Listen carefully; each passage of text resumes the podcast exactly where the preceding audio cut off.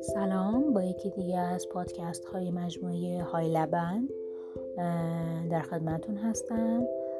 درباره دوغ سبزیجات یه سری توضیحات رو خدمتون میدم.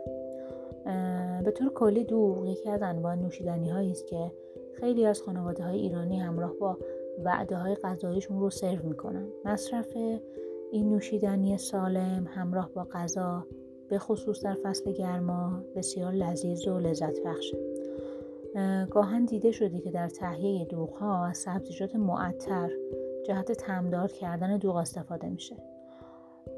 بسیار از مواقع برای تمدار کردن دوغ از سبزیجاتی مثل نعنا، پونه، گل محمدی، برگ پیازچه، برگ کرفس خوش شده استفاده میشه.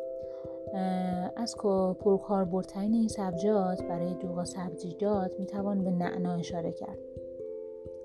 علاوه بر سبزیجات استفاده از برخی ادویه ها در تمدار کردن دوغ سبزیجات موثره.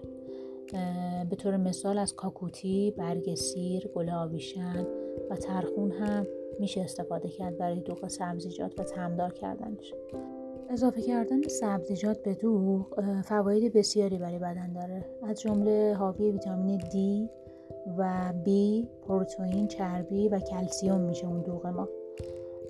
دوغ برخلاف بسیاری از آب های صنعتی و نوشابه های گازدار نوشیدنی سالمه که برای کودکان بالای یک سال هم مفیده.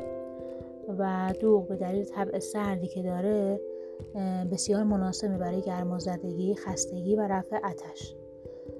مثل ماست دارای میکروگانیسم های زنده و مفیدیه که جلوی تکثیر بسیاری از باکتری های موزر در دستگاه گوارش رو می‌گیره.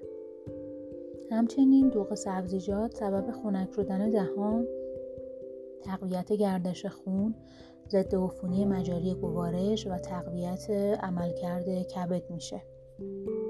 به کار بردن سبزیجاتی مثل پونه، نعنا، کرفس، جعفری و زیره در دوغ سبزیجات باعث سبب جذب کلسیوم و تقویت استخوان میشه و همچنین استفاده از گل محمدی در دوغ سبزیجات باعث تقویت قلب، تقویت اعصاب و روان، تقویت کبد و تقویت دستگاه گوارش، رفع بوی بد دهان و ایجاد آرامش و نشاط میشه. ممنونم از توجهتون به این بخش.